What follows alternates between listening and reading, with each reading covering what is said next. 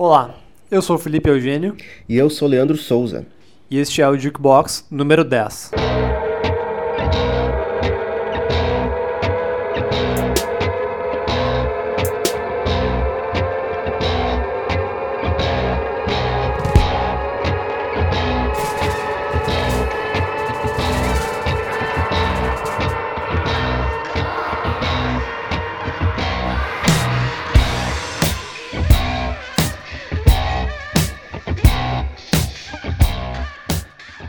Então, pessoal. Chegamos aqui ao Jukebox número 10 aí. Já, acho que já completamos um ano na atividade. Não conseguimos fazer um por mês, mas número 10 aí. Estamos seguindo aí firme e forte, hein? Olha, se a gente não fechou 10, a gente tá, ah, se a gente não fechou um ano, a gente tá bem próximo. É, mas é isso aí. O projetinho tá indo aí, né? Cada vez com mais, né? Aparecendo em mais lugares aí, como vocês podem. Imagino que vocês já estejam ouvindo a gente no, no No Spotify.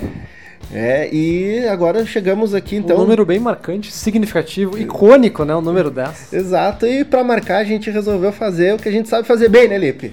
E o que a gente fez desde o primeiro. né? Exatamente, é, foi o que a gente fez no, no primeiro eh, podcast né, do, daqui do Jukebox, que foi listar os melhores álbuns. Na, na, na verdade, no dia no, do ano atrás foi do semestre, agora a gente tá fazendo por trimestre, né? Isso, já que a gente começou a aumentar um pouquinho a frequência né, de, de publicações, a gente começa a dividir também em trimestres. A gente fez do primeiro trimestre de 2019, que é o podcast Jukebox número 7. Número 7, exatamente aí. Né? Se você não ouviu aí, quer saber o que rolou de legal aí nos primeiros três meses de 2019, aí vale a pena conferir. Depois de terminar esse, claro. obviamente. Mas enfim, então a gente fez aí, né? Deu a nossa passada em um trimestre, ouviu muita coisa boa, vi também umas, ouvimos umas coisas não legais, né? Mas a gente, em nome da ciência, a gente tá fazendo isso. Outras coisas médias. É, umas coisas médias, até bastante coisas médias. E chegamos aqui no final com uma listinha de 10 discos que vale a pena conferir, né? Se você já ouviu alguns e concorda com a gente, né? Que bom. Mas enfim, são coisas, tem coisas mais, mais badaladas, outras coisas até não tão conhecidas que vale a pena conferir. E como a gente sempre costuma dizer, eh, são coisas, são opções né, da, É. da nossa opinião. É a nossa opinião das coisas. Mas, enfim. não é- estamos aqui para falar qual a grande verdade absoluta da música, né? É, mas também não precisa ficar se desculpando tanto, né, Lipe? A gente. Não, não, não, podemos dizer que nosso gosto até que é legalzinho, né? Nosso gosto musical. É, eu, eu considero, né? Às vezes a gente diz, ah, vocês têm podcast, então vocês sabem o que eu tô falando. É, e a gente pesquisa. Não sei se é isso, mas. Mas a gente gosta bastante de música, a gente gosta de ouvir tudo que tem de legal aí, então vocês aí no final das, no final das contas vocês vão ser os, os juízes disso. Mas É, eu acho que a gente conseguiu também desenvolver ao longo do, da vida uma noção de que É, nosso gosto musical não tá- é a visão geral das coisas. É, isso, isso levou um tempo pra gente descobrir, na verdade. Muitas discussões, né? Levar pro lado pessoal uma crítica É. de uma banda que a gente gosta e essas coisas. É, Legião Urbana. Enfim, Então chegamos aqui, foi uma introdução rápida, objetiva, então 10 discos aí do segundo trimestre que vale a pena ouvir. Vamos iniciar a lista. Exato. Então, Lipe, vamos começar já. A gente tava querendo até guardar essa banda pro final do podcast, mas eu acho que até pra dar impacto, vamos falar primeiro dela. né? Vamos come- começar de forma polêmica. Polêmica, bombástica. eu- eu- mas, eu acho, Esquizofrênica, mas- maluca! mas eu acho que teve uma galerinha que curtiu essa banda, não é tão polarizante assim. A banda teve um, um, um hype. estamos- Vamos falar qual é a banda, né? A gente fica, a gente fica falando e falando. É, a banda em questão é Black Midi. Black Media aí, esses, esses gurizões, esses rapazotes aí de Londres que apareceram assim como um raio, questão de um ano pra cada. E já apareceu. Tomou todo mundo de assalto. Né? Todo mundo, meu Deus, é a maior banda que surgiu no universo. Esses moleques são loucos. É, São e. doidos. Enfim, lançaram um single em junho do ano passado que todo mundo enlouqueceu. E gravaram com o Damo Suzuki do, do Khan e tudo. Meu Deus, esses caras são alguma coisa fora desse planeta. É, o meu primeiro contato com eles e eu imagino que boa parte da galera e das pessoas internet foi a apresentação deles no KXP. Em fevereiro, né? Se não me engano, foi no início É, foi do ano. bem no início do ano, gravado na Islândia. E aquilo foi um frenesi, um absurdo. É, e a banda tinha todo um lance assim de não, não queria se aparecer muito, não dava nome pras músicas, né? É, e tava bem no A banda é muito nova, é tudo muito novo. É, uns gurizões que ainda mal saíram, acho que eles não saíram ainda da faculdade, né? Eles ainda estavam estudando junto quando se conheceram, né? A banda se formou numa faculdade de artes. É, então isso explica muito. Mas enfim, o som da banda é, é tão difícil de classificar quanto toda essa exposição da banda, né? É, é rock, mas ao mesmo tempo é, sei lá, jazzístico, com experimentalismo, com pro, progressivo. Tu consegue definir o que, que tu acha da, da banda ali? Não, não tem como dar um, uma tagzinha, um, um termo só pra definir a banda. Eu acho que essa é uma das coisas mais legais uh, de ouvir o disco. Na, na verdade, Schlagenheim. Schlagenheim, é, a gente falou o álbum, o nome do álbum é Schlagenheim, que saiu pela, pela Rough Trade, pela né? Rough Trade. Então, os caras, assim, ó, questão de um ano, dois anos no, na cena, os caras fazem todo esse barulho, a mídia cai babando o ovo deles, eles lançam o primeiro disco pela Rough Trade, já vira, sei lá, trending topics dos índios. E, seja pra exaltar, seja pra falar mal. É, e fica difícil até, às vezes, tu tirar um juízo de valor no meio de tanta informação acumulada e tanta, tanto diz que me diz sobre uma, uma determinada banda. Tanto que quando a gente começou, caiu o Schlagenheim na, nas redes pra gente ouvir, a primeira coisa a gente realmente não conseguiu formar uma opinião imediata, né, assim, sobre o, sobre o disco, né? Sim, é, ouvir aquilo e leva um tempinho pra, pra digerir o que, que é isso que tu tá ouvindo, né? Sim. E aí a próxima audição tu começa a ter. construir uh, algumas opiniões, impressões e da minha parte foi muito vamos decifrar quais dessas influências que estão aqui, as referências, e são inúmeras. Muitas, é, muitas. Sim, sim. Eu, eu, acho que a primeira coisa que salta aos ouvidos é o, o a questão do, do, vir, do, virtuosismo deles, assim, que claramente. Eles tocam, eles tocam bem pra caralho. Isso é, é inegável. É, ine... é, é tão inegável quanto eles são pretensiosos pra caralho. É, é, é as duas coisas ao mesmo tempo. E o que faz também caiu no, no, numa certa contra, numa contradição minha, assim, que assim, eu tenho uma convicção ainda dentro de mim que eu não gosto de rock progressivo, sabe? Uma ou outra coisa ali me, eu, eu aceito, eu tolero, mas daí tu ouve uns caras que claramente tem progressivo no, no, no sangue ali, sabe? Gostam de uns andamentos esquisitos, gostam de, sei lá, de umas construções não convencionais nas, nas músicas deles. É, eu com, com os meus preconceitos, o, o progressivo na sua origem, na sua, no seu termo clássico, é um negócio que eu viro a cara. É. Mas essas reinvenções e outros formatos do progressivo sempre me interessam. É, se for gostar, a gente não gosta, se a gente fosse realmente se ater a não gostar de progressivo, a gente não, talvez não poderia gostar nem de pós-rock, sabe? Sim. É, total. Mas, mas enfim, esses caras, eles têm as influências ali, sei lá, de jazz fusion, né? O baterista é um animal, né? Que ele falou. Grotesco. O nome do cara é Morgan Simpson. O cara é um animal. É uma das coisas que mais, assim, chama. A cozinha da banda, né? O baixista também é o Cameron Picton. E tem uns vocais muito é afetados. Muito, e tem muito groove nessa cozinha, né? Tem muito groove, né? Tem umas faixas, assim, absurdamente groovadas, assim. Eu, eu acho que a mais, pra mim, a que mais chama atenção é a, a faixa título, né? O Off Schlagenheim, que tem um groove, assim, que segue por uns, sei lá, por uns 4 minutos, assim. Frenético. E, enfim, e o vocalista da banda, né? Que é o tal do um, Jordi, Jordi Grip, que ele tem um vocal muito afetado, né? Ele, eu me lembrava de umas coisas meio gênesis, assim, ouvindo aquilo ali. Isso é, isso é maneiro também de ouvir na voz dele, porque assim como a banda tem esses mil elementos, a voz dele viaja por, por muitas paisagens. E o que ele consegue fazer com a voz então. Mas leva um, levou um tempo pra eu aceitar que ele.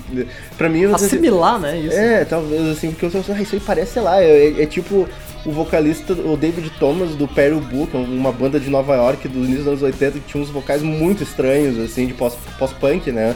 E pra mim foi. Essa voz parece alguma coisa que eu conheço, essa voz parece. parece daí eu... E daí daqui a pouco eu, puta que pariu. E eu, foi eu que te falei até. Não, eu já tinha me ligado nisso. Então eu cheguei falando, isso parece Kings of Leon. Parece a voz do cara do Kings of Leon, e isso não faz sentido tá aqui no meio. e tem umas faixas, teve uma, uma das minhas faixas preferidas do álbum, o Lico também gosta dela, aquela que é. É difícil falar, boom, boom, boom, boom, boom, né, que é só BM, BM, BM, BM. Que daí tu matou a charada, que é Primus. É, é igual. Igual não, é um pastiche de, de Primus e o jeito de cantar, né, do, do Les Claypool. Né, e, e, e, é um exercício em tensão aquela música, assim, porque ela é só um groove travado o tempo inteiro. Repetição, repetição. É, e, repetição. e, o cara fica, tipo, numa vocalização com a letra, sabe? falando a mesma letra em timbres diferentes de voz. É, enfim, é é uma esquisitice, mas ao mesmo tempo é fascinante. É difícil classificar esse álbum. Tem coisas que a gente tava falando de pós-rock antes, tem faixas que tu até comentou, lembra Slint, né? Ele- Muito, muito. O, o próprio, eu acho que do jeito que a banda se apresenta, como jovens estranhos É. e com um talento sobre-humano. Sim. Isso faz um paralelo direto, Dá pra né, dizer Slint. prodígios, né? Exato. Mas, mas é tanta coisa jogada ali E no a, meio. e a pretensão, né? É Também muita- do Slint. É muita, pre- é muita pretensão no álbum, mas. E é isso que afasta muita gente também do É. Black Media. É, um- é, é, é é um álbum que levou uma certa deliberação pra gente chegar. Sim, é um disco do caralho, assim, porque tu tem que passar no meio de toda essa barreira, tipo assim, tu tem que deixar alguns preconceitos sobre a, a pretensão do- dos caras, essa questão. en- en- Enfim. É, exi- mas eu consigo entender tranquilamente quem acha pedante ou um saco. É. Que acha que, que a nossa opinião sobre o prog clássico, que é a técnica pela técnica. Sim. Mas enfim, tem- eu- ao mesmo tempo tem coisas ali que a gente ama, tipo, barulho pra caralho e. Sabe? Sim, tem- Noise, a full, gritaria, tem, tem tudo ali. Assim como tem umas passagens que parecem Talking Heads. É, e tudo ainda combinado de uma forma coerente, né? Isso que também Coerente barra esquizofrênico. é, é, dentro da, da loucura deles ali Do tem uma mundo- lógica. Do mundo do Black Media, esse comentário faz sentido. Tem uma lógica. Mas enfim, vale a pena conferir, nem que seja pra ouvir algo, tá, possivelmente a coisa mais diferente que ah, vai. Não digo que vai aparecer em 2019, mas em termos de indie rock mais mainstream, assim, possivelmente a coisa mais estranha. Sim. Vai ser, vai ser um álbum. O, o álbum que pode abrir a cabeça, inclusive, de muita gente pra um som mais esquisito. Então vale a pena conferir o Schlagenheim. Do Black Media.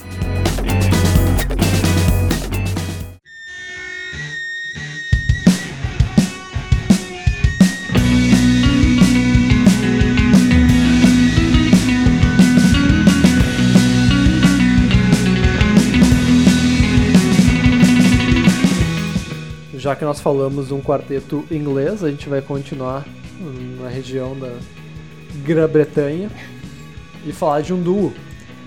ah, que agora a gente pode dizer que é um duo de Glasgow. Glasgow. Estamos falando dos Sacred Paws. É o álbum desse segundo álbum da, desse, deste duo aí, do duo feminino, né? O nome do álbum é Run Around the Sun.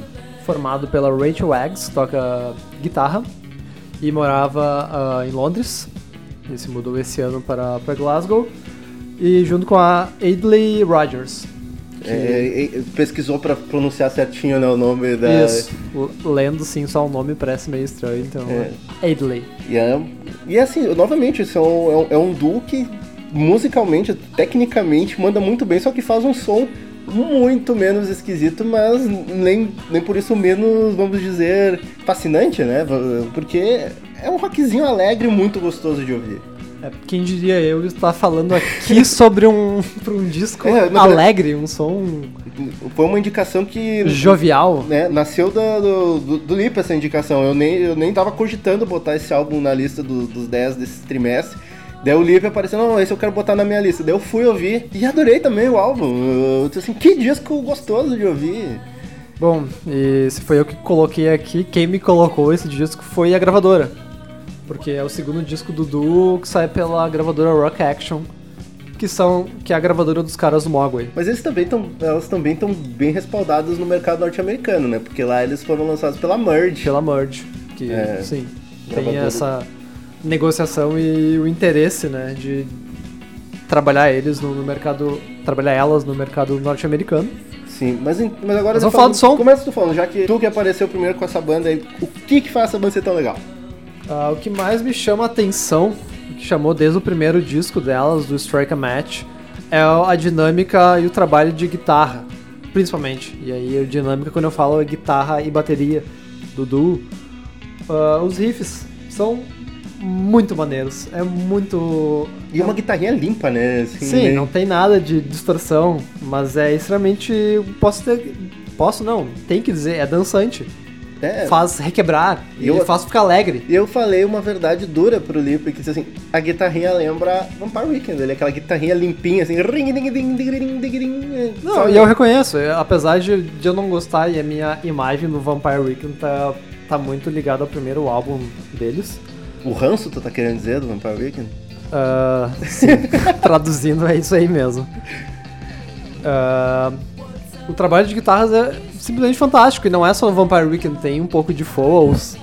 Lembra, lembra aqueles. o- principalmente do primeiro álbum do Falls, né? Aqueles, aqueles riffzinhos dançantes e limpinhos, assim. Sim, são elementos que a gente consegue entender, mas ah, elas conseguiram criar um som Sim. bem próprio do, do Sacred Paws, né? Tem, eu acho que os vocais também são extremamente. Essa dinâmica da, do É. duo, né? Que elas conseguem da, da bateria e da guitarra, algo que vem de outra influência pra gente falar aqui, que é o Slither Kinney, Sim. que fica bem Não até fica os- bem claro, né? Porque não é uma cópia. ah, Elas têm uma identidade muito É mais, clara. pop, é mais pop que o Slater Kinney tenta ser, sabe? Quer dizer, o, Sacred Pulse tenta ser mais pop que o Slater Kinney, né? Sim, elas são. É música pop, mas não é nada convencional. É, Ah. e a gente não pode também esquecer de falar do- dos sopros, né? So- tem várias faixas nesse álbum, assim, que usam muito bem o, o naipe de metais, assim, pra... pra- inclusive, tem alguns, inclusive, em algumas faixas o refrão é um riff de, de, de, so- de metais, né? Assim, né? Tipo, Sim, Al- daí- Almost It é a minha música preferida do São álbum. melodias assim que. Que tu ouve e tu abre um sorriso e dá É, vontade ou tu, de. ou tu mesmo, tá, sei lá, tu tá andando pela rua, tá no carro ouvindo a música e tu chega. Pá, pá, parará, parará, tu fica cantando com a boca, sabe? Sim, são melodias cantando riff com a boca. são viciantes. É, é um, é um, é um disco assim, assim, se tu quer algo pra gostar de primeira, esse álbum é, é, é uma ótima indicação pra isso. Assim, é um É. disco, É difícil não, não dar liga. né, não bater o pezinho logo no- na primeira audição, assim. Essa aí tá, tá aí um desafio. O disco ele é curto. Sim. Então não- isso dá uma leveza pra ouvir o álbum. Sim, né, e tu, que é e- muito bom. E tu, às vezes, repete uma faixa porque tu gostou bastante daquele refrão. Sabe, não é algo. Não é algo absolutamente revolucionário ou, ou, ou, sei lá, absurdamente criativo, que nem, sei lá, do, do Black Mid, mas tem ideias muito boas ali, sabe? E são executadas de uma forma super acessível e, vamos dizer, grudenta, né? Ah, eu, eu acrescento que, apesar de não ser revolucionário, o trabalho de guitarras do som Tem muita personalidade, né? tem personalidade e é meio que, hoje, é meio que único. Ah, verdade, Na verdade. Né, tu, tu consegue achar as influências ali, mas dentro Tem do... outras influências de, de música africana também, Sim. que é muito, muito massa. Música caribenha, africana, né? Tem um, tem um Sim, pouco são de- coisas com ritmo, que dá É. vontade de dançar, né? Sim, sim. É, é um álbum Mas até. sem cair naquelas coisas de 10 anos atrás que era pra ser dançante. Pois é, mas, mas eu até tava te falando, se esse álbum tivesse sido lançado 10 anos atrás, talvez faria mais sucesso. Ah, é provável. Porque Só que estaria. Indie rock dançante era mais badalado naquela época. É, isso com certeza, mas hoje quem é que faz? E não é um crime querer fazer isso hoje. Inclusive, se você for ouvir, ah, ó, desafio, desafiamos você a não gostar desse álbum. aí. Exato.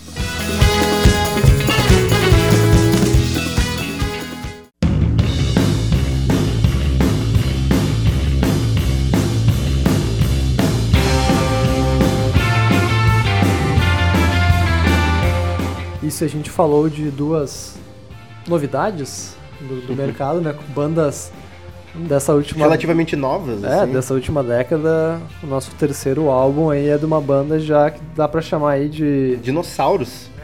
É, eu- Já- acho que já dando pra- uma breve risada aqui. já- já- acho que já chegaram no, no nível de dinossauros aí. E até pela referência de Dinosaur Jr.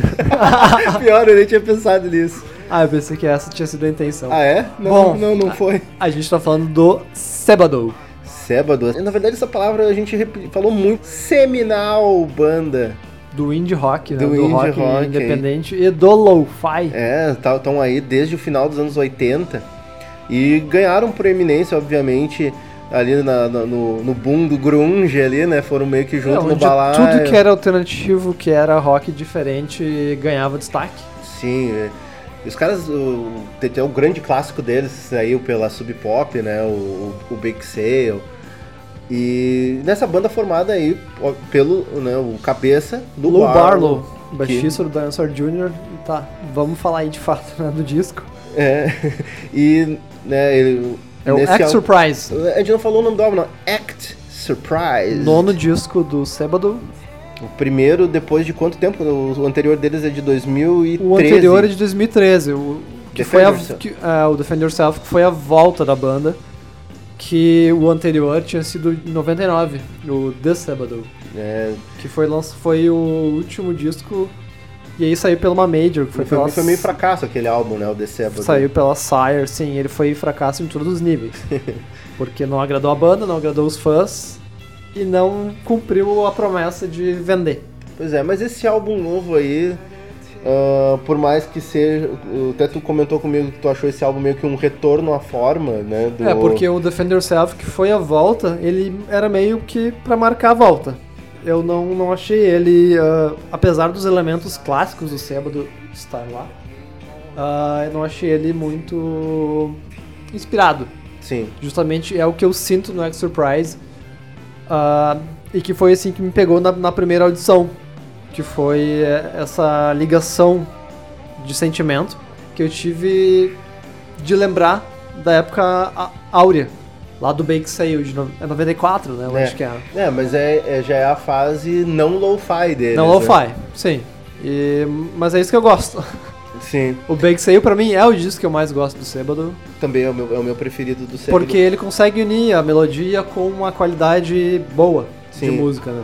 É, esse álbum aqui também foi uma, esse foi uma, uma das escolhas do Lip aqui pra lista, porque eu ouvi ele, achei um disco ok, achei um disco bom, mas justamente por isso, assim, eu, eu não achei um álbum tão marcante, assim, eu achei ok, tem o seu punhado de músicas legais ali, mas nenhuma delas, assim, a ponto de, meu Deus, que disco maravilhoso, é, é, é um, é um disco, vamos dizer assim, nota 7 ali, sabe? Assim como a gente es- escolheu o Bob Mould, É, no, primeiro trimestre, Tava, a né? gente tava conversando justamente isso, porque é uma banda que não tá fazendo algo muito novo, algo muito diferente, mas acaba.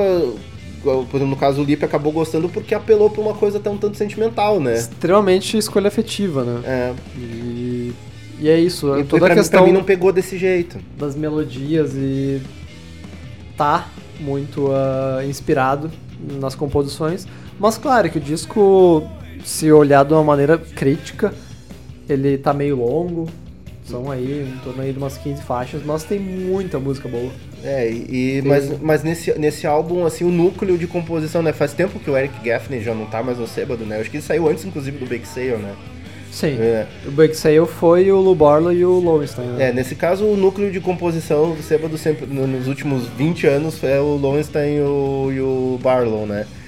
E, O Barlow tocando guitarra e não baixo, né? Sim. E, mas, mas enfim, o, esse, o Act Surprise pra, é um disco, vamos dizer, pro, pros fãs, não, né, não decepcionar os fãs. Com certeza não decepciona. Então, eu acho que é o que, é o, é o que importa. O que tu espera é o que tu tem. Mas é isso aí, então se você gosta de Sêbado ou gosta de um bom rock estilo anos 90 aí, eu acho que vale a pena conferir sim o Act Surprise daí, né? Talvez não vá ser o disco que vai... Mudar Meu- a sua vida, Mas, né, pode te divertir por garantir um... uma, uma boa horinha de, de É música. isso aí. Vamos de música então, Lipe? Vamos. Vamos começar então com os nossos amigos do Black Media aí, com uma barulheira. Abertura do álbum, inclusive, né? Isso. A 953 Boa música, hein? E Prepare-se para umas assinaturas de tempo meio esquisitas. e balançada de cabeça. É, e depois disso, eh, vamos com o Sacred Shame on Me. Uma belíssima música, inclusive o, o tempero caribenho ali, africano, ou barra, sei lá, caribenho. Ah, parece caribenho, parece africano. Latino. depende de como tu enxergar. É, e o desafio fica parado. É, exatamente. Tira os móveis, da, arrede os móveis da sua sala. E a gente fecha então com Seesaw do Sebado. Isso aí então. Vamos de som. Where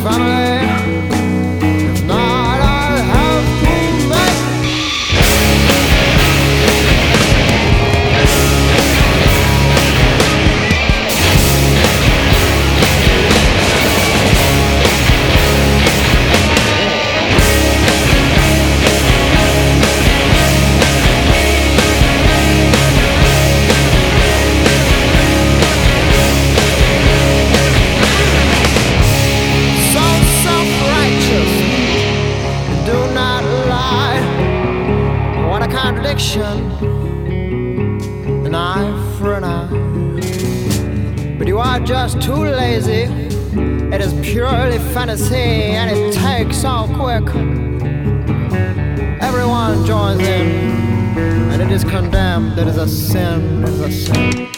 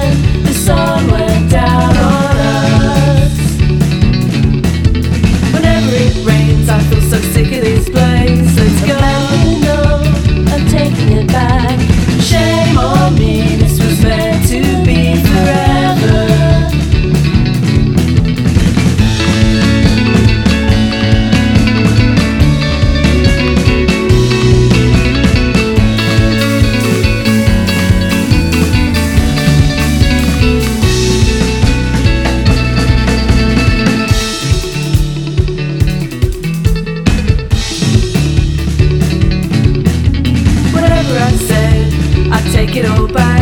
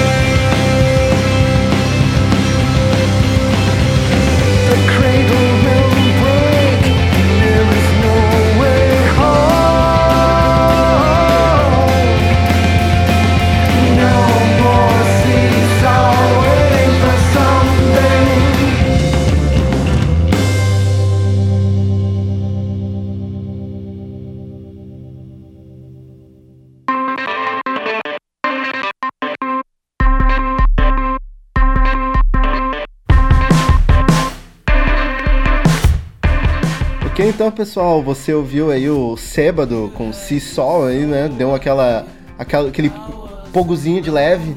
E antes disso, dan- Refrescada na memória. tá? é, depois disso dançou ouvindo o Sacred Pause e bateu mais cabeça ouvindo o Black Mid.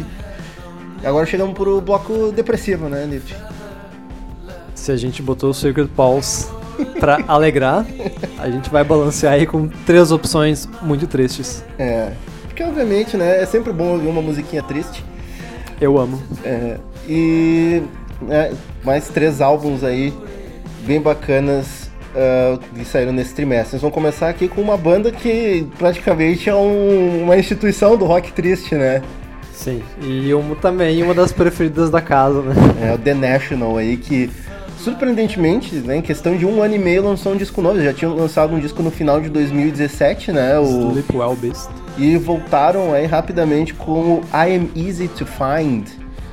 Né, um álbum Um aí disco que traz novidades, né, pra, ca- É, pra carreira mas, da banda. Inclusive foi um álbum que nasceu de uma maneira um tanto inusitada, né? Esse, esse quinteto aí, os caras são de Cincinnati, Ohio. E na verdade ele começou com. Ele ia partir de sobras do álbum anterior, né? Que daí se misturou com um projeto de um curta-metragem, né? Do diretor Mike Mills. Mike Mills. Que, que- boas indicações de, de filmes, né? É, e depois começaram a trabalhar em cima desse material que, né, que sobrou e acabou se tornando um álbum de fato de carreira do, do The National, né? Não, não, não ficou apenas numa trilha sonora. É, e também não saiu só como compilado de lados B e sobras. É, teve, um, teve um trabalho em cima. E por incrível que pareça, por um álbum meio Frankenstein, assim, Um trabalho bem interessante, né? muito bom. É, é um, é um álbum que possivelmente tem algumas das composições mais fortes da carreira da banda. E eu odeio esse termo, mas eu vou usar, eles saíram da zona de conforto. Isso- é o que do- mais. Da maneira tradicional, né? É, Isso eu acho que é o- é o mais chamativo do, do I'm Easy to Find, que é isso, é a experimentação deles de sair um pouco. Por mais que, por exemplo. da concepção de que eles o faziam. Sleep Well os- Beast teve um pouco de mudança, tipo, de querer botar uns eletrônicozinhos uns eletrônicozinho no meio. Se uma banda tem mais de quatro discos, uma hora ela vai flertar Flerta com música eletrônica. é. Isso é inevitável. Mas esse aqui já ele volta, a instrumentação volta para um The National mais tradicional. Mas, Triste. mas o processo de composição e ah, algumas das saídas, ah, vamos dizer, musicais que eles utilizaram são novas. Tipo, Novos ares e novas dinâmicas, né? É, boa, boa, faixa- boa parte das faixas foram compostas. não, são, o- as letras sempre são compostas pelo Matt Berninger, né, o vocalista, e nesse caso ele compôs várias delas com a esposa dele. Né, a- a- e daí né, um, álbum, um álbum que trouxe algumas coisas diferentes até do ponto de vista das, das letras, mas principalmente eu acho que no som, né? Porque várias músicas com vocal feminino, né? É. Mas só acrescentando ainda sobre composição, tem a questão do Mike Mills, do diretor do filme, né? Porque tem todo esse projeto de um curta. Ele também ah, compôs músicas. O que eu acho, achei meio inesperado, porque ele não faz parte da banda, ele estava fazendo parte de um outro projeto, processo, e ele entra dentro ali do- da concepção do álbum. Sim. E ah, claro, a coisa que mais chama a atenção é essa nova dinâmica com vocais femininos no som do The National, que dá um- uma nova visão É, uma, banda. né? no- novas nuances, assim, tipo, do E, sabe, do, o Matt Berninger, que tem uma das vozes mais marcantes do, do, do rock independente nos últimos, na última década. É a voz mais elegante É, do rock, né? e ele fazendo alguns duetos, sabe, tipo, é uma dinâmica completamente nova. E ele tem essa voz poderosíssima, essa presença, É, e tem momentos onde ele vai, ah, uma metáfora aqui de, de tá olhando pro show, ele vai pra trás e ele deixa outra voz tomar É. a frente, né? Tomar a, a É, música. É, mas não é só isso, porque às vezes a emoção do Matt Berninger é justamente por esse esse controle dele. Tipo, ele tem uma. Contido. Ele é contido. E é legal quando aquele, esse vocal dele contrasta com um vocal bem mais expressivo e emocionado de, quando entra um vocal feminino, sabe? E aí é pra derrubar. É, tem a faixa, uma das faixas que a gente mais gosta desse álbum, que é a Oblivions, que é, é maravilhosa, ainda mais se tu olhar isso no contexto do curta-metragem. E vale a pena a gente dizer que isso aqui, esse álbum, ele é muito bom por si só, mas se tu for ver o, o curta I'm Easy to Find no, no YouTube, ele ganha outra dimensão, né? Sim, esse, esse curto é uma coisa assim impressionante. É, meia hora tu, tu, tu é demolido. Mas, mas isso tem faixas que nasceram de alguns, ah, vamos dizer, alguns trechos compostos por curta que se tornaram músicas cheias e que são músicas maravilhosas. Ah, ah, É, e como então esse disco ele foi feito de outra maneira, muito Peculiar. é, peculiar eh, e de diversas formas, o disco ele não tá totalmente talhado. É, ele é um disco um tanto, vamos dizer, mal acabado, né? Ele não tem, ele não é tão refinado quanto outros, assim como uma É, obra. Ele tem momentos inconstantes. Ele é um, ele é- é um pouco uh, longo, Além, Longo. da, além da conta, né? Ele Isso tem é mais uma de coisa, uma hora. É, isso é uma coisa que chama muita atenção porque é difícil no, no mundo que a gente vive, nos dias de hoje, In a world. Ah, segurar a atenção do, do ouvinte ou a nossa atenção É, tem por tem- muito tempo. É, eu acho assim que o álbum, vamos dizer aqui, e ele tem bastante música, várias São músicas, tem- 16 são 16 músicas. Eu acho que se, o álbum poderia ser ainda melhor se eu acho se ele tivesse, vamos dizer, umas quatro músicas a menos, sabe? Então, assim, não é o álbum mais bem acabado do The National. por- por- Deus me livre, não é o melhor, nunca vai ser o melhor álbum do The National. Boxer. Mas ainda assim, é um, é um álbum muito bom com algumas das melhores músicas da carreira da banda.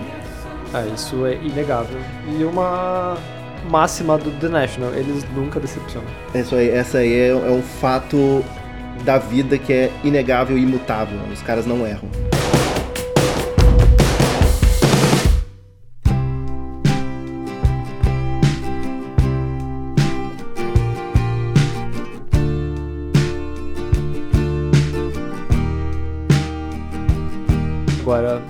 Se o The National, a gente acabou nem falando, mas foi uma escolha é, de ambos.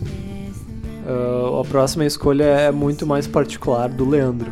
É, estamos falando aí dessa- de uma compositora, cantora compositora neozelandesa Aldous Harding. É o terceiro álbum dela chamado Designer. Esse nome é horrível. É, não é um dos melhores nomes de álbum assim. Então a gente já começa falando disso. Mas a faixa que tem que leva esse nome é muito boa. Né? É a segunda música do, do disco? Hum, acho, não sei se é a segunda, eu acho que. Deixa eu ver aqui. É, é a segunda. É, enfim. Parabéns, Levi. Eu tive um certo problema pra iniciar o ouvir o disco porque eu achei esse nome horrível. E a capa, Entretanto. a capa também, mas uh, é meio, não é das melhores também, é só uma capa preta com um nome escrito designer esquisito. assim. Foi um designer bem Hum. minimalista. Mas é uma cantora, é uma artista que tem respaldo aí, né? O álbum dela lançado Pela 4AD. 4AD, ela é. Dá pra ver claramente que ela é uma artista que tem o seu lado não convencional. Não convencional. E é justamente isso que fez eu gostar tanto desse álbum, porque assim, vamos dizer que no, na superfície ele parece apenas mais um álbum de folk rock com alguns, alguns toques ali de, de indie, né? Que, que lance de gente que gosta de Nick Drake com um quesinho de, ah, vamos dizer, Cat Power. Num mundo completamente saturado, né, de folk rock. Exato. Onde qualquer tipo de som que tu faça venha automaticamente algum nome. Mas aí é que tá, esse álbum, eh, à medida que eu fui ouvindo, pegando algumas das referências, eu comecei a perceber muita personalidade também ali naquele, ne- nesse trabalho, principalmente nesse trabalho novo. Depois eu fui até ouvir os álbuns antigos, os álbuns anteriores dela, e não me impressionaram tanto quanto esse novo.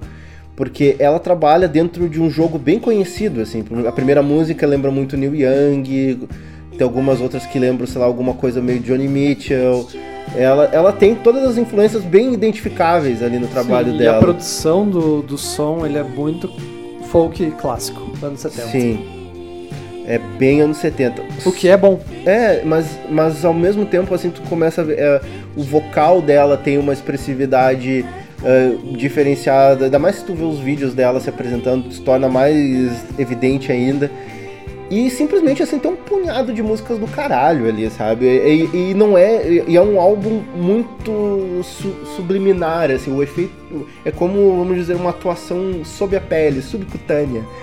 Onde o- a primeira impressão é o folk rock apenas. É, e, e daí depois tu vai vendo as camadas, as nuances do trabalho, assim, e se torna o- o- um dos álbuns mais fascinantes, assim, e, mas tu começa a prestar atenção nas letras, as letras delas são meio, meio crípticas e Ela até tem, ela até já assumiu que ela tem algumas influências, por exemplo, musicais, David Lynch, a influência dela, sabe? Então, ela Faz sentido estar na 4AD. for- faz muito sentido estar na 4AD. É, essa questão vocálica é muito interessante e chama bastante atenção à medida que o, o disco avança, que são as mudanças. né? No início do, do disco ela tem uma voz muito mais aguda, Cat Powerística. é, e no final ela tá um barítono muito grave. É, ela já quase chegando num nível meio, como eu falo, Nick Drake ou Tim Buckley cantando, assim, sabe? Ela quer, ela, ela assume uma, é, uma- é meio que uma mutação que ela quis fazer no próprio som dela. Eu acho que esse álbum é,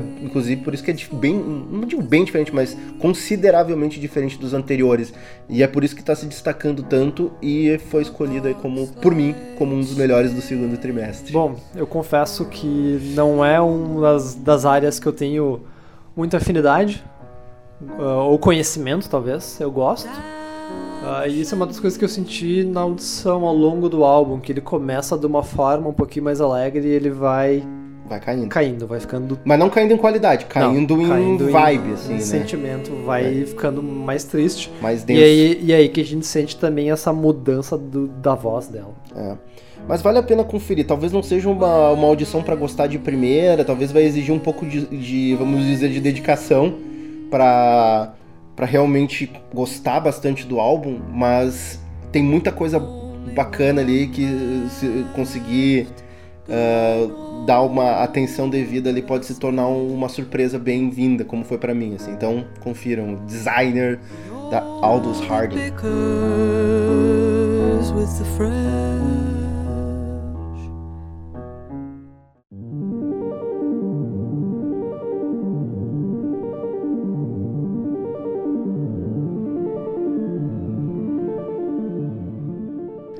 Ok, então, voltamos, continuando no, no bloco deprê, Terceira, Eu- terceira escolha deprê.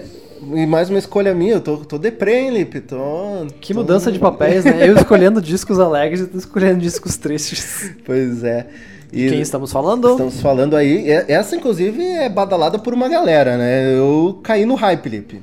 Estamos falando aí da Wise Blood, E o hype está muito forte. é, com o álbum Titanic Rising, lançado, Lançado pela Sub Pop. pela Sub Pop, Sub Pop lançando um álbum aí diferenciado. É, se a gente vai abrir aí pra comentários, a gente já inclusive publicou no nosso Instagram, instagram.com.br jukebox. Né, Eu comprei o LP, né? Quando a né? gente tava falando do nosso podcast lá dos, das gravadoras, ah, o disco da Wise Blood, ah, É, bot- ele, Botei na minha coleçãozinha, já. ele foi responsável pela Sub Pop.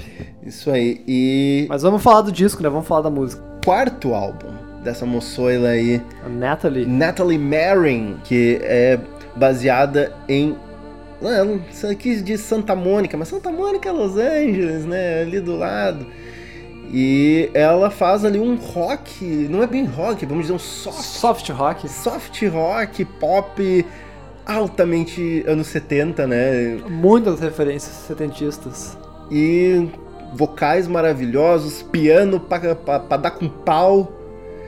E claramente ali, a- a- Fãs de Fleetwood Mac, fãs de Fleetwood Mac, fãs de Johnny Mitchell, fãs de The Carpenters.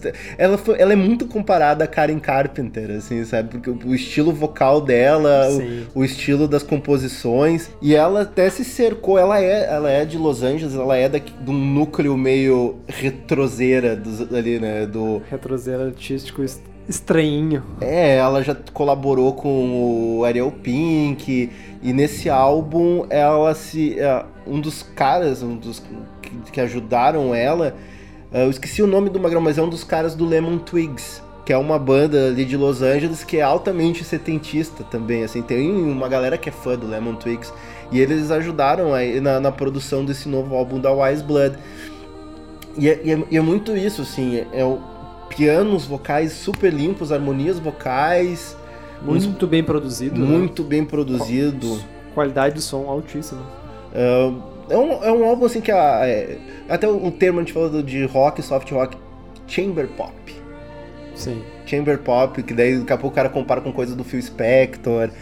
E, mas ao mesmo tempo também ela tem um senso de humor. Você ver os clipes dela, tipo o, o single mais famoso do álbum até agora, que ela é Everyday. O clipe é um filme slasher dos anos 80, então ela, ao mesmo tempo que ela tem todo aquele cuidado, tem toda essa preocupação artística, eu acho que ela Estética, né? é estética, ela ainda se diverte um pouco, ela não leva 100% a sério. E isso também dá um, um sabor diferente. Mas, assim, no geral é até difícil, ah, vamos dizer assim, dizer o que eu. É, é simplesmente lindo. É, melodias lindas, vocais lindos, tudo lindo. Não, é- é Minha, minha contribuição aqui para os comentários, eu não tenho muito. ah, da mesma forma que eu falei da, Aldous Harden, eu não tenho tanta afinidade com o tipo de som. Enfim, eu nunca tive o bichinho que me picou para eu virar o fã de Fleetwood Mac, que acontece com muita gente. Ah, então, eu reconheço todos esses elementos. Reconhece a qualidade do. A da- qualidade, sim, é muito bem produzido. Ah, mas o que me chamou mais atenção ainda foi a capa do disco. Eu sabia que tu ia falar da capa. é algo incrível, é maravilhoso. E aí também tem algo meio sonho. É, tem isso sim. Não, até o. Teve muita gente que. que alguma, tem algumas coisas ali na produção. Tem, o- tu falou aquela faixa que parece o Top Gear, sabe? Ele tem, que tem um teclado meio. Um crescendo. É. E Então, ela. Alguns momentos, ainda por mais que ela seja bem tradicional, ela, ela ainda brinca com, com coisas que não pertencem exatamente ao rock dos anos 70, sabe? Daqui a pouco, sei lá, o, como se o Brian Eno estivesse produzindo um disco dos Carpenters, assim, sabe? Aquele, aquele lance meio sonho. Meio ambiente. É, A gente vai falar David Lynch de novo. é mas, assim, mas enfim, de certa forma tudo se combina em um certo ponto, assim, foi só. Foi só que ninguém tinha, sei lá, pensado tão claramente nisso até, até agora, talvez. Mas, enfim, no, no final das contas, o que. A impressão que fica desse álbum é assim, ó, beleza, é um álbum extremamente bem feito, acabado, com composições maravilhosas, e é isso aí, sabe? É, não tem, não tem. Por mais que a gente já falou um monte sobre ele, eu acho que a análise dele é super simples, sabe? É bom, é maravilhoso. Então vamos pra tirar a prova real. Vamos de música. Isso aí, então. Qual é a primeira música, Lipe, que a gente vai? A gente vai abrir com o The National, com Quiet Light. Pedrada, hein? Prepare-se. Aguenta coração. E depois disso a gente vai com Aldous Harding com The Barrel. E pra fechar, né, Wise Blood com Andrômeda.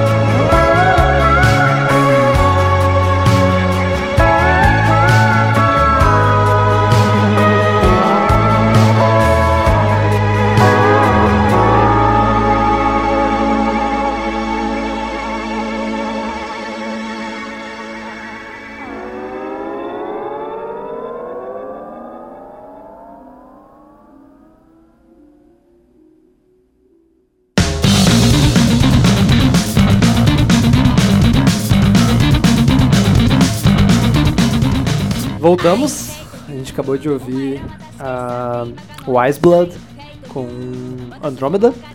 Antes a gente ainda rolou The Barrel da Aldous Harding e a gente abriu com Quiet Lies do The National. Ok, então passou a depressão, agora ele. Passou o Depre e agora a gente vai para Porrada. chute, Chute na cara. pancadaria. Porque obviamente a gente aqui, né, a gente ouve, aprecia um, um bom esporro, né? Com certeza. A gente não fica só na tristeza. Isso aí. E pra começar, vamos lá pro Japão. Kyoto, Kyoto, então, a gente vai falar das meninas do Otoboke Beaver.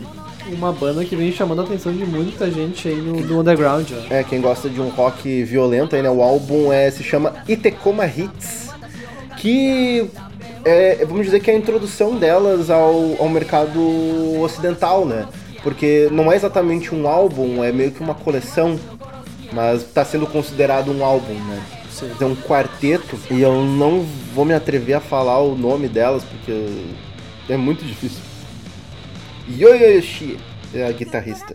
Já Só- se atreveu. é. Mas é só isso que eu vou falar. Ah, mas enfim, é uma banda de, né, como eu já falei, quatro garotas que fazem um punk, mas é um, um punk estranho, assim, difícil de classificar Não é porque um punk tradicional? é, porque tem certas coisas que são popzinhas, grudentas, e outras que são extremamente estranhas, e tem outras que são completamente fora da casa em termos de, de agressividade, né? Eu acho que, eu acho que o, o que mais liga o som dela é a questão, é agressivo, né? Sim, é agressivo. É muito rápido e é não convencional em muitos níveis e muitos momentos. Mas o que. Mas na verdade o. Ao mesmo tempo que elas conseguem fazer isso de uma maneira acessível. O legal delas, assim, é que elas têm uma. A, a mensagem delas é clara, assim. Elas têm muita raiva de homens escrotos, assim, tipo. Com toda razão. Elas não estão erradas. E, e tem vários, por exemplo, esse álbum, o Tecoma Hits aqui, tem vários títulos de música, assim, maravilhosos. Inclusive que a gente vai tocar, né? É, mas, por exemplo, tem uma que é Why, What do you mean you have talked to me at this late date? Tipo, é um inglês completamente errado, mas, enfim, é reclamando de, de homem merda. E... Tipo, introduce me to your family. Tipo, falando com o Magrão que não quer se comprometer com elas. E elas misturam os vocais, né? É, tipo, isso tem tudo a ver com. A gente tava comentando antes de começar a gravação aqui, mas da questão cultural machista, né? Do, Do Japão. Da sociedade nipônica. Sim. E elas, eu acho que é, é muito disso, assim, elas, elas esfregar essa agressividade feminina na cara de, de pessoas que não estão acostumadas a ver mulheres com posicionamento agressivo, né? Lá. E isso fica muito claro no som, porque ele é agressivo, ao mesmo tempo que tem aquela voz aguda, feminina. É, mas ao mesmo tempo elas. E muito agressiva. E elas gritam pra caralho, assim, também, né? Tipo, o, até o, o clipe da música que a gente vai tocar, tipo, elas. Elas estão com uns vestidinhos bonitos, mas elas estão nem aí se elas se atiram no chão e o vestido subiu pra altura da cintura, elas sabem, elas estão É o foda-se, foda-se. Foda-se, eu vou esfregar a, a minha feminilidade na tua cara e, e tu que te foda, assim, sabe? É algo. Ainda mais no contexto japonês, é algo bem revelador, assim. E, mas no, no- sentido geral, falando do som, é apenas super divertido de ouvir, assim. Tem, coisa, tem coisas assim que são meio surf rock, tem outras que são um- já um hardcore, 4x4 arrasa quarteirão. Essa coisa frenética do- da mudança de som também dá pra ver na letra, na- no nome das músicas, né? Tem, tem músicas que o nome tá em inglês, outras em japonês, outras em francês, Sim. outras que tá os du- as duas coisas ao mesmo tempo. E elas mesclam também as, as diferenças ah, de idiomas dentro da mesma música, né? É, é um. É, um- vai ver assim, é um álbum que tem muitas músicas, 14 músicas, mas tem 26 minutos de duração. Assim, o, o álbum voa. É uma pedrada. É uma pedrada. E. Mas outra coisa que até que a gente não comentou é como essas, essas quatro garotas, assim, musicalmente, por mais que sejam, às vezes, algumas músicas são simples, assim, tipo, rockzinho 4x4, elas têm uma. ela- Elas têm uma visão musical, uma destreza musical, assim, a ponto de colocar pequenas coisas no meio do som que quebram a, rigidez do, por exemplo, do punk ou do. Punk. E também a técnica, a capacidade de conseguir fazer música muito rápido. É, ou mudar o ritmo no, no- no- numa fração de segundo, assim, tipo, uma música tá num hardcore violento e, num- e por um- dois compassos eles colocam uma, uma batida de funk, funk rock no meio, assim, sabe? Elas, el- elas têm essa capacidade de. Parece pequenos erros propositais no meio da música, sabe? E isso torna o álbum ainda mais fascinante. É, é- é difícil explicar. Tem que, tem que ouvir pra entender o que. É, é muito bacana, assim. E Tecoma Hits foi uma surpresa muito legal que tive nesse segundo trimestre.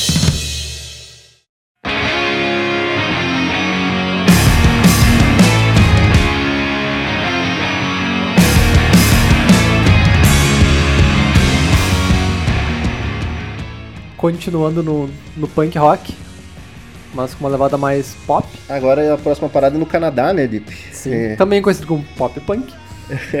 mas um pop punk para adultos. é, Pode chamar assim. é, vamos falar do Pup, o terceiro disco deles aí, Morbid Stuff.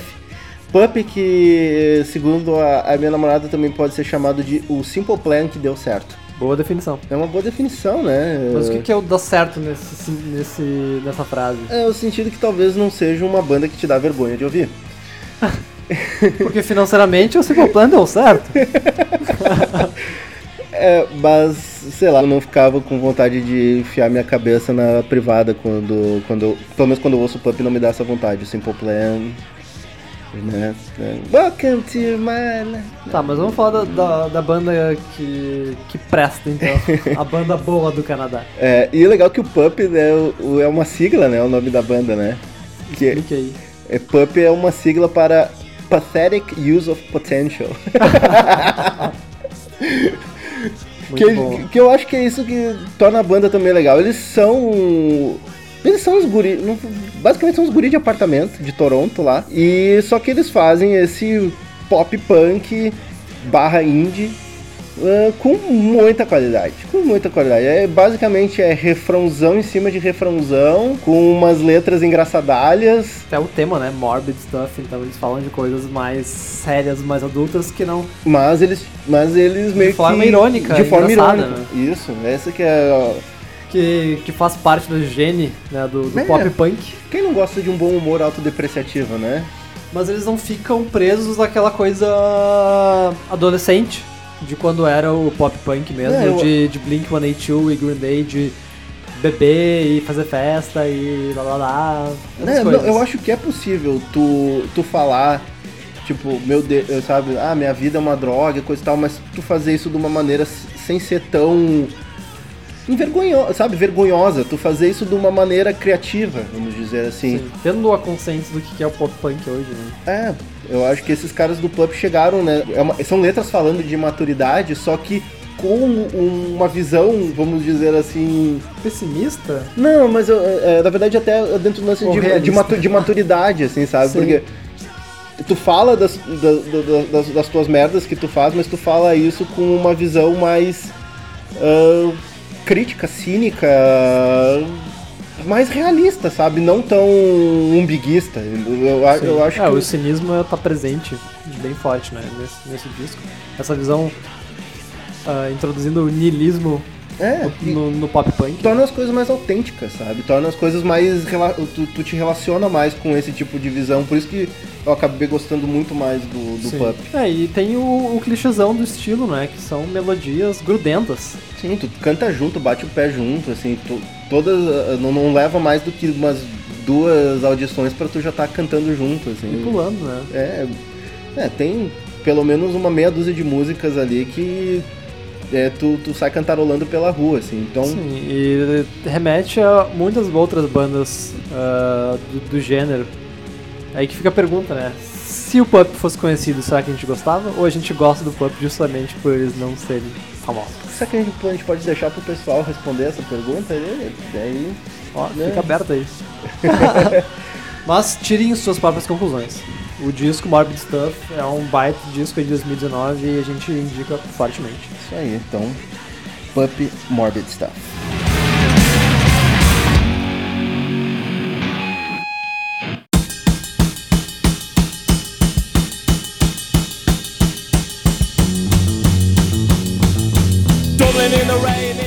Ok, Lipe, então agora a parada ficou séria. Agora, agora nós vamos falar realmente de um dos grandes álbuns do ano que a gente já tá dizendo, a gente já a gente tá se arriscando a dizer isso aqui, esse, esse vai pra lista de fim de ano. Eu não tenho dúvidas dos melhores de 2019. Estamos falando aí de Dogrel, Dogrel, Dogrel, Dogrel. É. É o disco de estreia do Fontaines DC. Uma banda aí de uma cidade que o Lipe gosta muito, né? Já morou lá, né? O quinteto vem de Dublin, na Irlanda. E, Capital da Irlanda. e eu vou dizer assim, ó, eu nunca fui pra Dublin, mas dá pra sentir um pouco da cidade, cara, ouvindo Do esse disco. clima chuvoso, Aquele nublado. tédio, aquele tédio. de uma cidade que não é muito maior que Porto Alegre e sofre do, alguns maus semelhantes de tédio e de ser uma cidade com mentalidade de cidade pequena, mesmo sendo, tendo muitos moradores. E o, esse álbum aí do Fontaines DC, ele, ele trata isso assim, né, da maneira mais urgente possível. Tipo, já te dá uma, um- uma bicuda na cara logo no início, né? Esse, né? Bake. que baita abertura de disco. E é, é uma banda, assim, ó, faz um, um pós-punk sem frescura. É, é um álbum que é um tiro rápido, não chega a 40 minutos, mas pensa um álbum. Cara, eu vou dizer a palavra, é perfeito. O álbum não tem que tirar nem pôr. velho. Irretocável. O Fontaines, eles pegaram nossa, não só a nossa atenção, mas de muita gente, porque eles simplesmente eles conseguem pegar muitos elementos do pós-punk, de várias bandas. E eles Das conseguem- bandas boas, das né? bandas boas, e eles conseguem construir um, um disco maravilhoso. E, e colocar a personalidade, inclusive, tipo, transformar, fazer o, o pós-punk irlandês, assim, sabe? Isso, e não fazer só uma grande. um tributo às grandes bandas do pós-punk. Não, eles usaram a serviço da mensagem deles, assim. Sim, eles conseguem criar identidade e essa identidade de onde eles vêm. Isso fica muito claro. Não, A primeira palavra dita no álbum é Dublin, né? Dub- Dublin, Dublin in the Rain is Mine. É. E inclusive o, o clipe da música eu mostrei pro Lipe numa outra gravação, tipo, é na- numa das ruas assim do central da cidade que tu andava por lá, né? Street. né? Então, eles, eles, eles realmente fazem dessa, da, da identidade deles isso aí, tipo, eles estão relacionados a, ao ser ir- irlandês, assim, eles não... É, eles- isso está ligado diretamente ao jeito ah, pessimista e autodepreciativo que o irlandês tem. É, e eles... De ser, de ser um fudido. E eles já, e eles já assumiram que tem influências até de James Joyce, né? Que James Joyce, pra quem não sabe, é o, o grande, grande escri- escritor. escritor irlandês. Então, eles não se dissoci- dissociam a música e a, a mensagem deles. O James Joyce também, Ulisses, né? É um DJ em Dublin. Então isso tá presente Sim, no, no álbum, né? tem muita coisa. Ele tem o punk urgente, tem o punk mais, mais melódico. Soturno, mas é, elegante, né? tem um mais elegante, mais lírico, né? E tem, e tem umas patrolas tipo Hurricane Laughter, que é só um trem desgovernado por quase cinco minutos, assim. Assim como tem os momentos que é um punk 77, é Buzzcocks, sabe, na veia. E tem umas faixas que são rock s- 60, iê, iê, iê, assim. Ah, os- Ao mesmo tempo que tem o Celtic Rock do The Pogues no meio, o próprio U2 início de carreira, Joy Division. Joy Division, é, é, en- enfim, é um, é um álbum que tu, tu consegue reconhecer todas as, as influências ali, mas em nenhum momento isso joga contra, assim, porque é, é, são, é tudo base pros caras montarem A a, a grande né? identidade deles. E, e boa parte dessa identidade tá no vocal, né? Do. Né, o, o líder da banda, mas O Frenchman.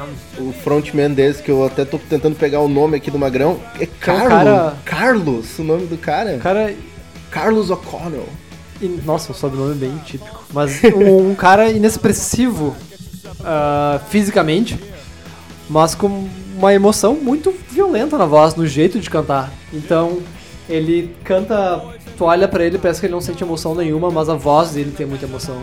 Sim, e ele consegue em algum, em poucas frases assim, eles ele consegue soar apático, mas ao mesmo tempo ele tem uma camada de raiva, de descontentamento por baixo assim. Obviamente lembra o The Fall também, com uma influência clara no som, o jeito do Mark Mark E. Cantar. Outra também referência que me lembra na, na voz é o Shawn Ryder do, do Happy Mondays.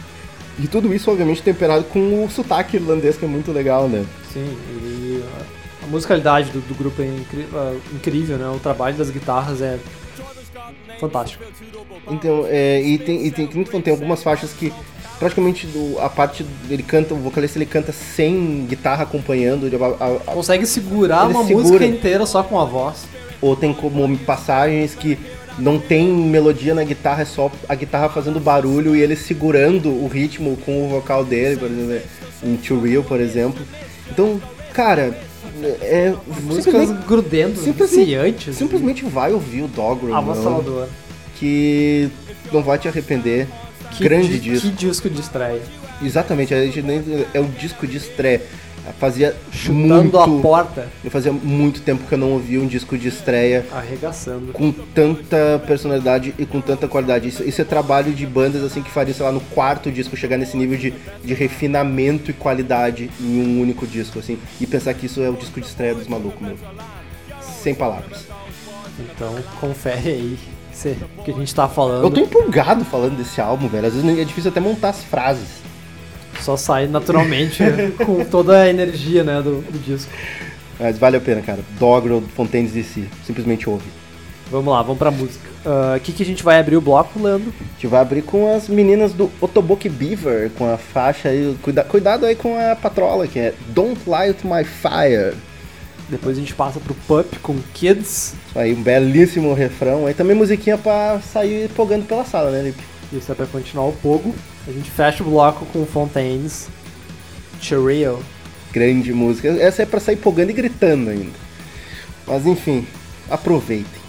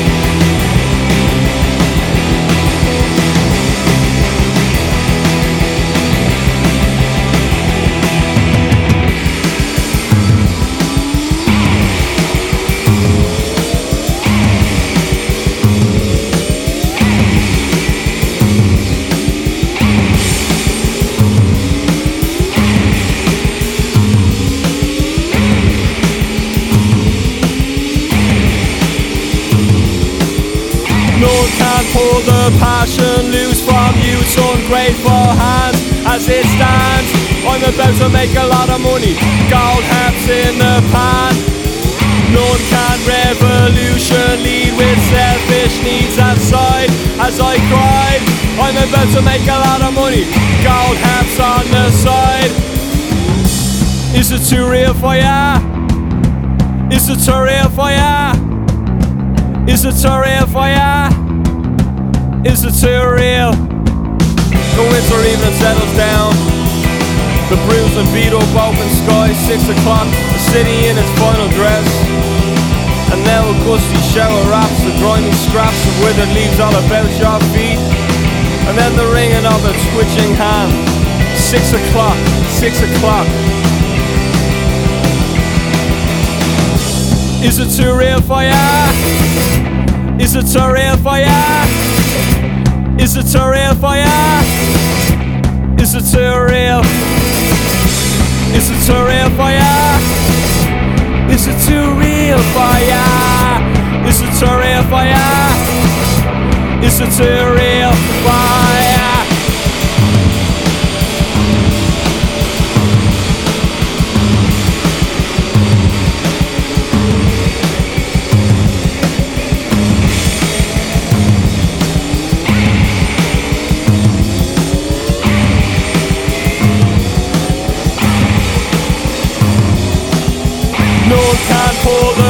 passion loose from you, it's ungrateful hands as it stands.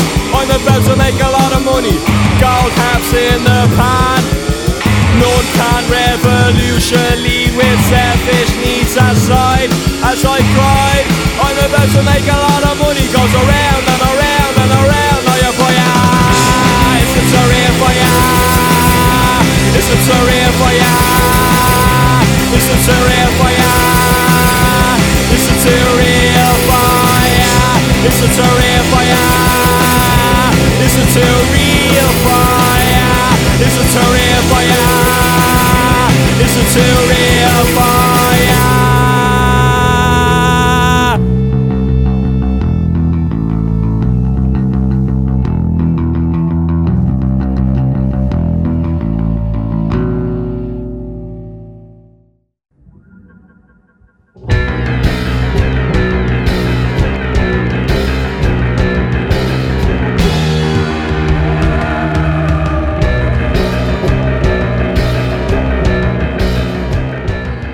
Voltamos de música, de novo, galera. Indo pro, pro nosso bloco final, a gente ouviu o Fontaines DC com o Too Real. Antes a gente teve o Kids do Pup e abertura com Don't Light My Fire do Otoboki Beaver. E você achou que não ia ter banda brasileira, cara, nesse, nessa lista? Achou errado, otário. Olha aí, é o segundo podcast que a gente fala sobre os discos de 2009 e o segundo que tem música brasileira. É, a gente tá né, vendo aí umas, ouvindo umas coisas bem legais aí. É, a, gente, a gente não tem muito o costume, a gente, a gente assume aqui que a gente não tem muito o costume de ouvir produção nacional, o que a gente até pede um pouco de desculpas por isso, mas esse álbum aqui tá impossível de ficar, vamos dizer assim, Deixá-lo fora da, É, da lista. né? impossível de ficar impassível a um álbum de tanta qualidade, né? Lipe? De que álbum estamos falando?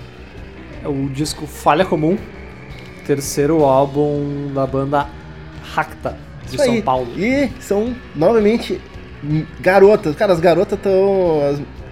Dominaram nosso, nossa lista, né? E mais do que merecidamente aí, porque é muita qualidade e o Racta, o, o, né, as gurias do Racta é um, é um duo. Nesse, na verdade, o, o núcleo. A banda é um trio, né? O núcleo da banda é, um- é uma dupla de garotas, né? É, é a, esqueci o nome delas aqui, deixa Carla. eu procurar. É a Car... Carla Boregas e a Carla Boregas Paula... e Paula Rebelato. Isso aí. Tinha uma baterista, né? Que ela eh, se mudou para Buenos Aires. E aí, quem completou o trio foi o Maurício Takara. Do Hut do Mode, Hurt né? Mode.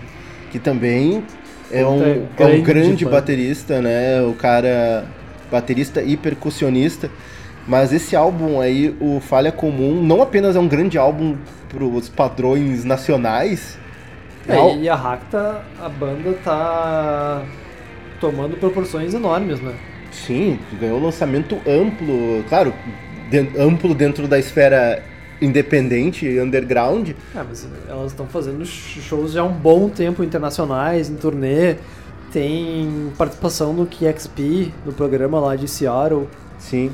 E eu acho que é o álbum de consolidação, assim, é, é realmente elas se tornando expoentes de uma cena de rock experimental brasileira, assim, que isso é, é algo, olha, ao meu ver, é algo que até então eu não, não sabia que existia, velho. É, assim. e num, num papo pré-gravação, a gente falava, eu e o Leandro, sobre Racta e Death Kids hoje são as bandas que, ao nosso ver, e pelo menos do que a gente tem conhecimento, são as bandas que estão fazendo as coisas mais desafiadoras É. da música brasileira e estão sendo reconhecidas por isso. Sim, sabe, realmente colocando noise, colocando muita abrasividade no, no, no, no som, assim, algo que não era mu- muito utilizado até então. Tanto o, pesso o pessoal do, do Death Kids ali dentro do- da cena grind, hardcore, Hardcore, né? Extremo. e as meninas da Racta fazendo isso dentro do pós-punk, né? Que é, a base do som de- dessas meninas é o, é o pós-punk.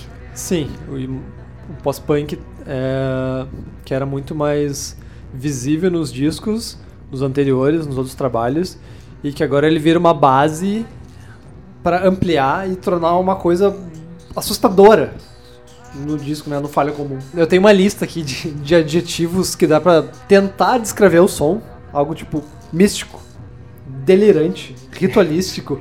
Tu ficou ouvindo e colocando palavras no papel. Era assim. justamente isso, tudo que me, me remetia, assim, era uma coisa de, de uma, uma vibe meio pagão, bruxaria, É. sabe? Uma Eu me coisa lembrei- eu até te falei- xamânica, Eu me- cósmico. eu me lembrei de Liars ouvindo ouvindo Racta, assim, sabe? Porque. que causa um, um certo desespero, É. sabe? É, é tipo um labirinto sonoro que tu vai andando e vendo novos caminhos e Tem- tu não vê uma saída. Então elas, elas têm é, essa capacidade de criar um. Cara, é são meio que uns, uns pequenos pesadelos, assim, sabe? Sim. Sabe, camadas de vocal distorcido, mas, sempre, sei lá, uma batida contínua ou um baixo meio cíclico, assim, se- segurando um groove. Tem o groove e tem e, o, e essa base é o que nos puxa de volta pra realidade, É. parece. Que É. é- são os elementos comuns, são os elementos que a gente tem uma certa familiaridade com toda aquela outra loucura que acontece, das É. vozes cheio de eco. E esses É. elementos da música eletrônica que foram trazidos pro, pro, pra esse pós-punk assustador delas. É, e isso até que torna também. Se é que isso é possível dizer, mas torna mais acessível do que, por exemplo, ouvir um Death Kids, né? Sim, o Death Kids é uma coisa que é muito mais. ah, como é que eu vou dizer? Mas dá mais trabalho. E a Racta. A banda. eh, Elas... Te dá vontade de ouvir, tipo, ah, ok, vou, vou, vou ouvir ali o álbum que é muito bom. Sim, não, tem não músicas- com muita vontade de ouvir. Ah, que vontade de ouvir Death Kids? Tu vai ver um show. Porque show deles é do caralho, assim como deve ser o da Racta. Sim, inclusive esperando elas virem Porto Alegre. novamente. E a gente tá falando, né? Racta e Death Kids fizeram show em. As, as duas bandas em cima do mesmo palco, né? Da mesma maneira que o Death Kids fez com, com o Test. Uhum.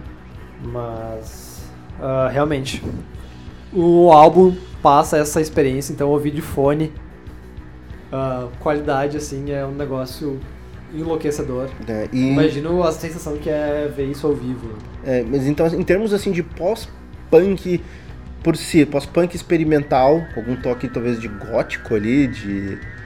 Industrial não tem tanto, assim, Não, né? é mais são coisas ah, eletrônicas Uhum. e E alguma coisa o próprio Takara trouxe alguma coisa de percussão que, né, a Sim. mais, assim, deu uma, uma brasilidadezinha ali no meio, ali. sim, mas essa, essa descendência afro do, do Brasil, Sim. da música dentro do som do, da Racta, né? É, é essa coisa meio bruxaria, meio tribal, né? Que, nem você falou que lembra, o- lembra o Liars, lembra... Tudo que é não cristão, sabe? Tudo que é pagão. E isso é, isso é intencional delas, inclusive elas já falaram que tem um pouco disso, né? Sim. É, Mas, enfim, se E é você... isso, né? São, são músicas que não são 10, 20 minutos, são músicas de 4.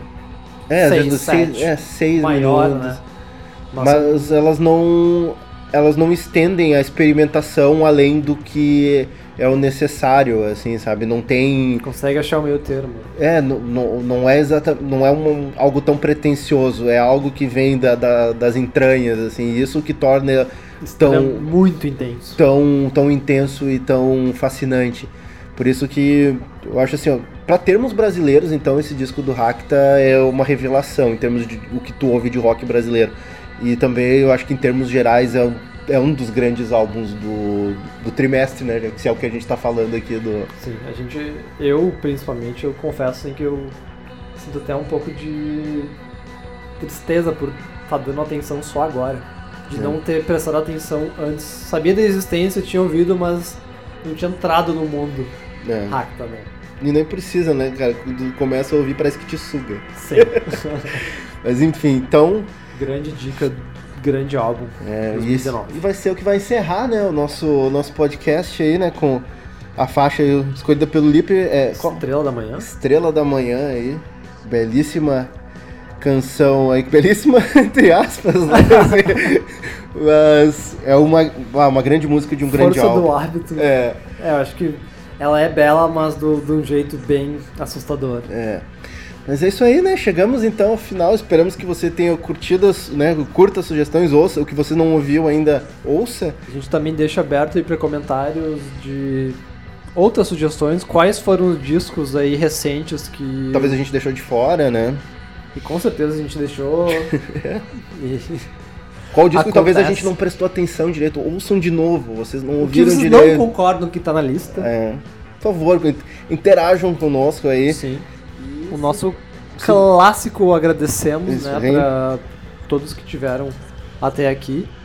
O Jukebox está presente no Mixcloud e agora no Spotify, né? É isso aí, pode ouvir a gente no Spotify e também a gente Facilitando. é, pode seguir a gente também nas redes sociais, a gente tá sempre postando uma ou outra coisinha legal por lá, né? a gente não fica só no podcast, a gente gera outros conteúdos, né? Então, acompanha a gente aí. facebook.com Barra barra jukebox e instagram.com barra jukebox. É Isso aí, galera. Então, aproveitem aí, curtam esse maravilhoso som das, dessas garotas aí do da, é, da Racta, né? Que fala, né? Pode do ser, Racta. né? Do grupo Racta, da banda Racta. Com vocês, grupo Racta! Racta! Mas então, Bom, galera, acho que depois dessa só nos resta falar. Nos vemos no Jukebox número 11. falou! Abraço.